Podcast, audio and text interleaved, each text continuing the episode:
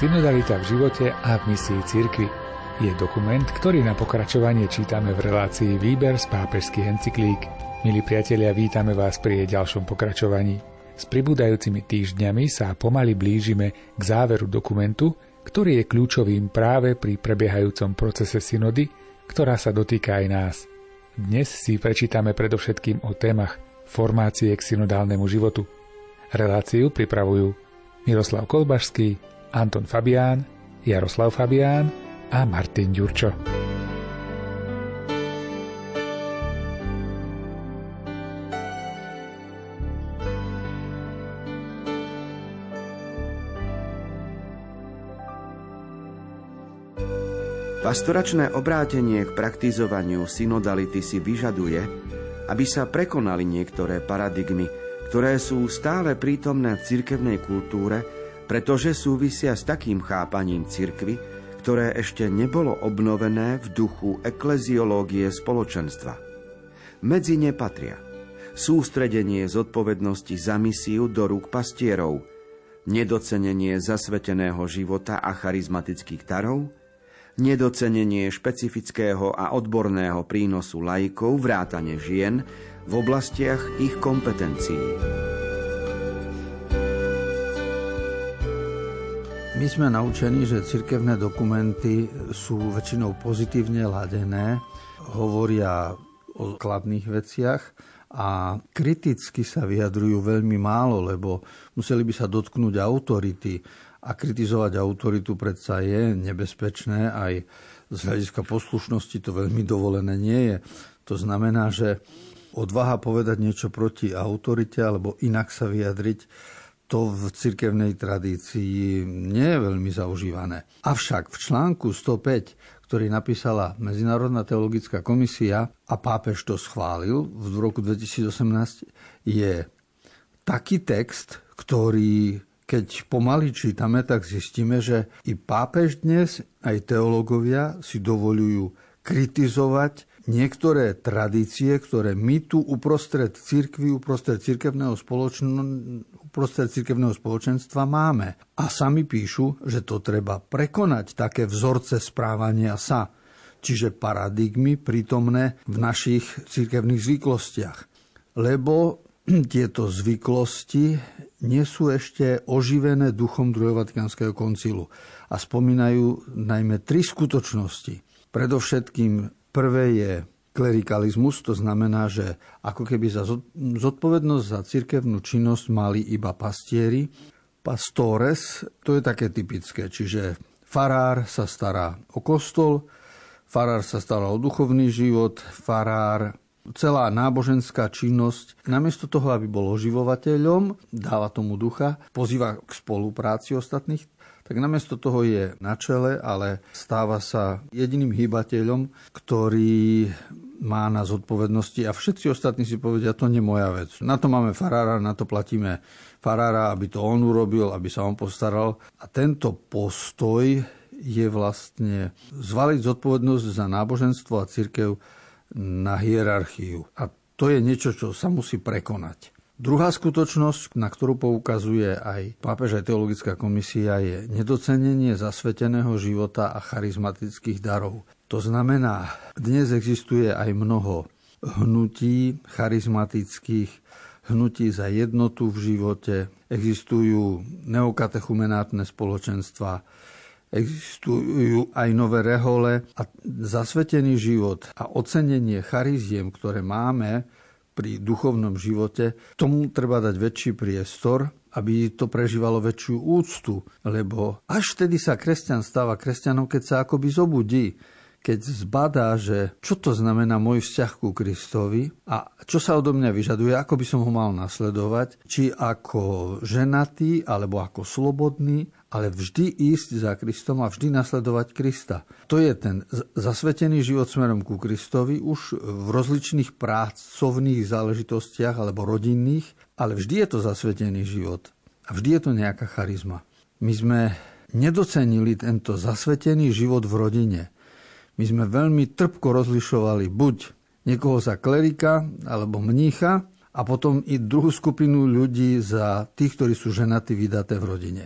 A toto sa proti sebe navzájom stávalo a bylo. Ale kresťanstvo znamená, že každý od krstu je zasvetený Kristovi a má rozvíjať svoj dar povolania. A spôsob, ako ho rozvíja, v akej práci a v ktorej rodine, v akých okolnostiach, alebo či žije v rodine prirodzenej s manželkou a s deťmi, alebo žije v komunite s inými spolubratmi alebo spolusestrami, to sa individualizuje. Každopádne to docenenie zasveteného života, zasveteného na prvom mieste ku Kristovi, lebo Boh je najdôležitejší, toto sa musí pretvoriť. A tretia skutočnosť, ktorú spomínajú dokumenty, je, že sme prínos laikov, vrátane žien a ich kompetencií doposiaľ aj nedocenili, aj nepomenovali. Čiže nebáť sa otvoriť otázky postavenia žien v cirkvi, otázky svetenia žien, lebo ešte si pamätám, do roku devätnásťstošesťdesiat v kostole, keď som bol ja malý chlapec, predstava, že by kostolnička bola žena, to bolo nemysliteľné. To v zakristii bol len vždy muž a nového kostolníka. Pána farára, že by obliekala žena, to bolo nemysliteľné. No a dneska je väčšinou kostolničiek žien. A prešlo sedemdesiat rokov. V tých časoch, v šesťdesiatych, päťdesiatych rokoch minulého storočia, ženy v kostole boli možno len tak na upratovanie a pranie prádla. Za orgánom som ja ako chlapec nikdy nevidel ženu. A dnes sa to úplne zmenilo. Vyučovanie náboženstva. Úplne sa to celé zmenilo. Keď som bol chlapec, to bolo nemysliteľné, že by od oltára čítala žena. A ešte by to bolo aj po latinsky. Dnes je to úplne inak. Od sedemdesiatych rokov začalo čítanie žien, spievanie žalmov, čiže to postavenie žien a otvorenie sa v liturgii, aby mohli ako lektorky vystupovať. No a zrazu vidíme, že ono sa to otvára a postupuje. Preto celkom normálne si ľudia kladú otázku, tak ako je to v protestantských cirkvách alebo v anglikánskej, prečo by žena nemohla predsedať spoločenstvu veriacich, buď ako diakonka, alebo vo forme presbyterátu. To sú otázky, ktoré sa musia otvoriť, aj teológovia na nich musia zodpovedať, či v, v tejto tradícii rímskej cirkvi nebude potrebné otvoriť toto postavenie žien pri slávení liturgie. A toto je myšlienka, ktorá pochádza z dokumentov teologickej komisie, ktorá otázku otvára, aby spoločenstvo veriacich na ňu dalo odpoveď.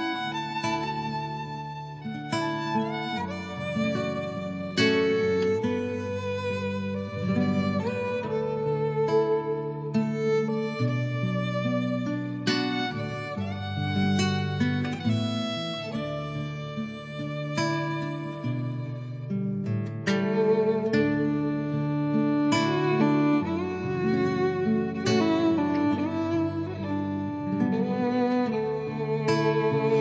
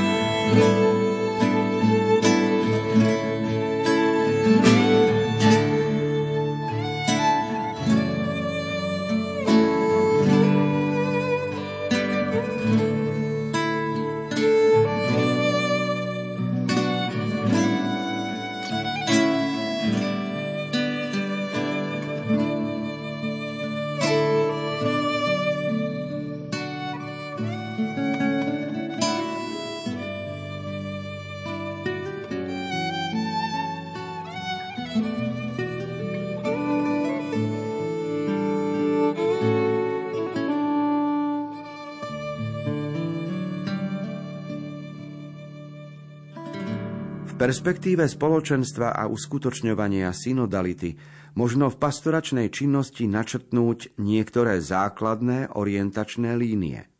Po A. Aktivácia na všetkých úrovniach počnúc s miestnou cirkvou, cirkulárneho prepojenia medzi službou pastierov, participáciou a spoluzodpovednosťou laikov a podnetmi pochádzajúcimi z charizmatických darov v dynamickej cirkularite medzi jedným, niektorými a všetkými. Po B. Integrácia uplatňovania kolegiality pastiermi so synodalitou, prežívanou celým Božím ľudom, ako prejav spoločenstva medzi partikulárnymi cirkvami v rámci univerzálnej cirkvi. Po C. Vykonávanie Petrovej služby jednoty a riadenia univerzálnej cirkvi s rímskym biskupom v spoločenstve, so všetkými partikulárnymi cirkvami a v synergii s kolegiátnou službou biskupov a synodálnou cestou Božieho ľudu. Po D. Otvorenie katolíckej cirkvi voči iným cirkvám a cirkevným spoločenstvám v nezvratnom úsilí spoločne smerovať k plnej jednote v zmierenej odlišnosti jednotlivých tradícií. Po E. Sociálna diakonia a konštruktívny dialóg s mužmi a ženami rôznych náboženských vyznaní a presvedčení s cieľom spoločne realizovať kultúru stretnutia.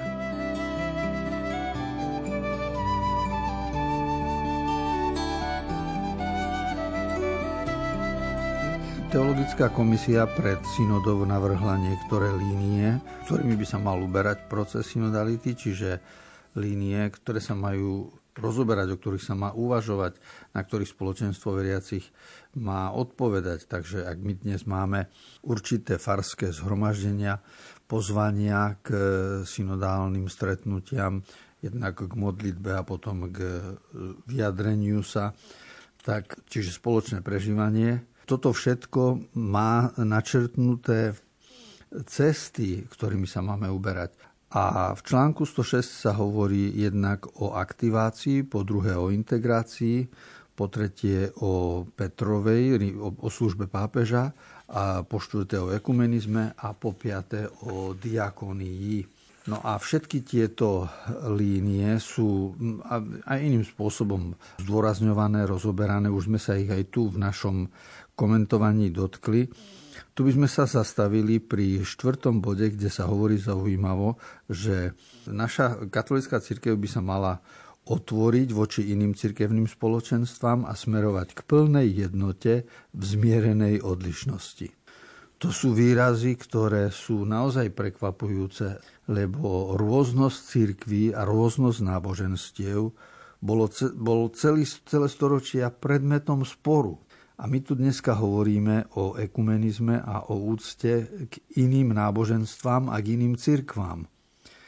Pričom vieme, že mnoho ľudí si kladie takú otázku. Ako môže byť Boh, keď každý tvrdí, že jeho Boh je pravda? Tak ktorého Boha mám veriť, keď i budhisti hovoria, že veria v Boha, i mohamedáni tvrdia, že veria v Boha, a každý učí o svojom Bohu nejak inač, a potom katolíci, luteráni, pravoslávni, každý má svojho Boha, každý má svoju pravdu. A to nakoniec nie je nejaký Boh, všetko je to rozprávka. Toto sú závery, keď sa človek na to díva z hľadiska ľudského. A ak tu teraz hovoríme o plnej jednote v zmierenej odlišnosti, tak to je výraz, ktorý podnecuje nás k tomu, aby sme úplne z iného zorného uhla začali nazerať problém ekumenizmu. Lebo toto, čo som hovoril o tom, ako rozmýšľajú ľudia, a keď povedia, že, že či to je toľko bohov, alebo ako môže, či Boh je pravdivý, toto je prístupová cesta, ktorá nevedie nikam. Z tej cesty treba odísť, túto cestu treba opustiť a nastúpiť na inú prístupovú cestu k danej otázke.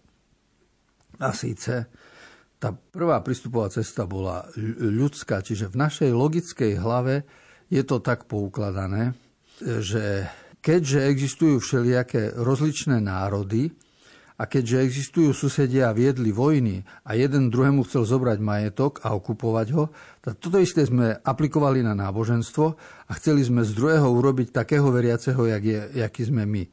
a tak si ľudské veci pripisujeme Bohu a preto sme potom chceli jedného Boha, jedno náboženstvo a čudujeme sa, že, že môže byť aj viac. Ale celá záležitosť potrebuje iný pohľad. A ten iný pohľad je v tom, že pre Boha by nebol žiaden problém jedným šmahom ruky urobiť jedno náboženstvo, jedného Boha a jeden poriadok. Stačila by mu jedna pandémia a všetci by sme boli v poriadku. Ale Boh je na tom inak. On je láska. A on pripúšťa, tak ako mnoho kvetov na lúke, on pripúšťa mnoho náboženstiev, on pripúšťa aj mnoho národov, aj mnoho ľudí, aj mnoho zvykov, aj mnoho tradícií. Boh pripúšťa aj mnoho kalendárov, aj mnoho sviatkov. Čiže Boh je, Boh je za odlišnosť.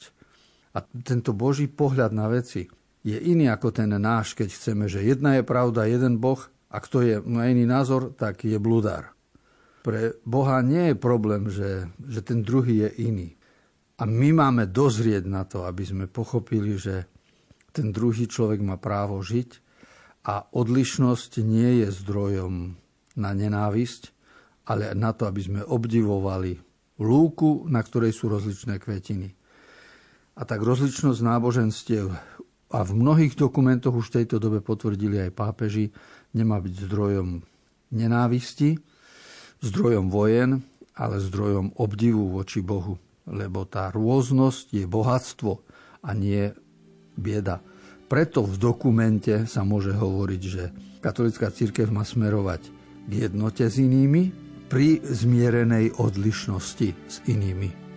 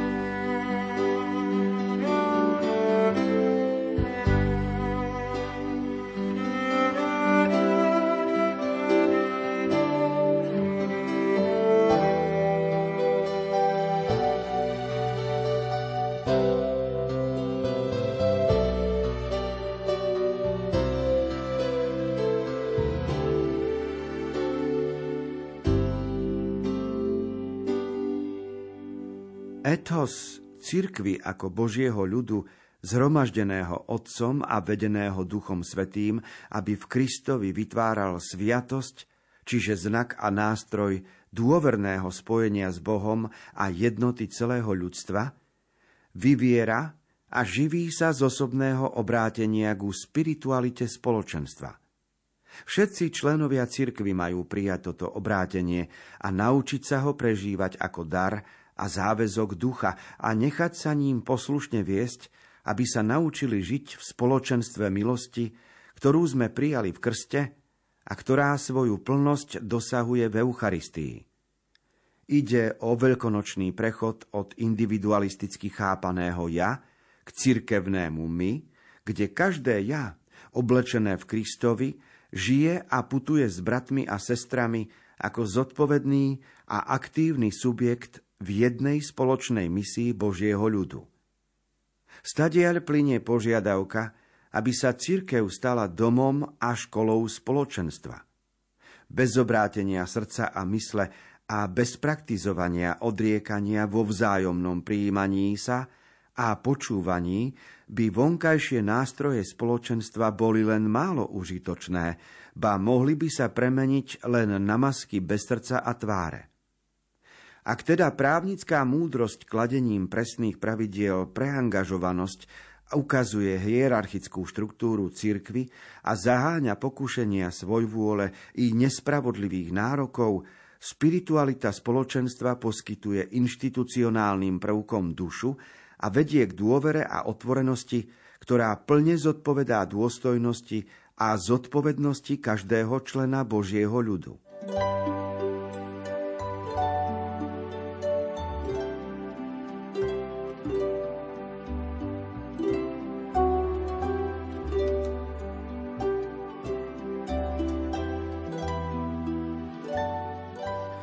Pápež Ján Pavol druhý vydal apoštolský list Novo millennio ineunte. To bolo vtedy, keď sme prechádzali do nového tisícročia, okolo roku dvetisíc. A v tomto apoštolskom liste sa hovorilo aj o vzťahu medzi formou a obsahom, medzi právnickými záležitosťami a spiritualitou spoločenstva. Vlastne v dokumentoch cirkvi sa tá slovo spiritualita spoločenstva objavuje v práve spomínanom apoštolskom liste Jána Pavla druhého. No a je to dôležitá skutočnosť, lebo spiritualita individuálna, staraj sa o spásu svojej duše, to bolo nám vlastné a blízke počas dejín kresťanstva ako samozrejmosť.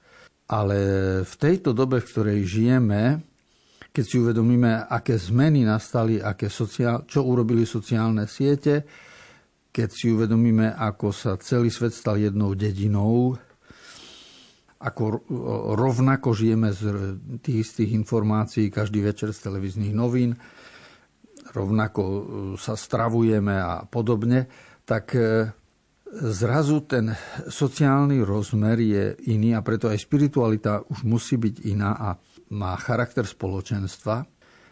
A to nie len pre tú vonkajšiu stránku veci, že prišli sociálne siete do našej doby, ale aj vo svojej podstate kresťanstvo od Ježišovej smrti a zmrtvých stania, to, čo priniesol Kristus do života a na túto zem, je vlastne, že prerobil človeka egoistu na takého, ktorý by mal zmysel aj pre toho, kto stojí vedľa neho a žije. Čiže prerobil mňa, ktorý má pohľad iba na ja, aby som vnímal aj to, čo je my okolo mňa.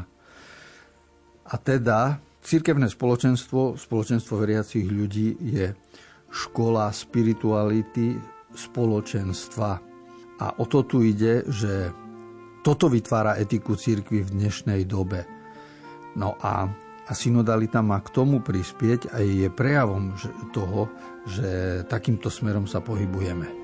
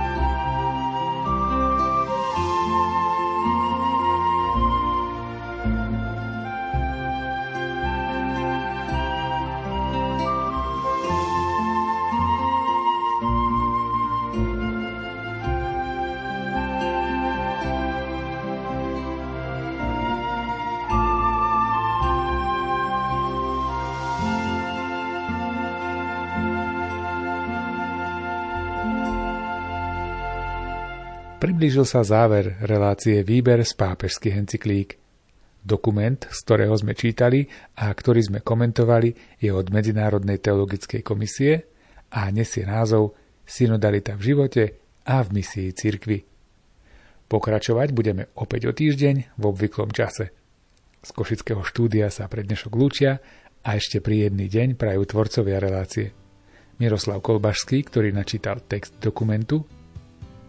Komentáre si pripravil duchovný otec Anton Fabián. A na relácii spolupracujú aj Jaroslav Fabián a Martin Ďurčo.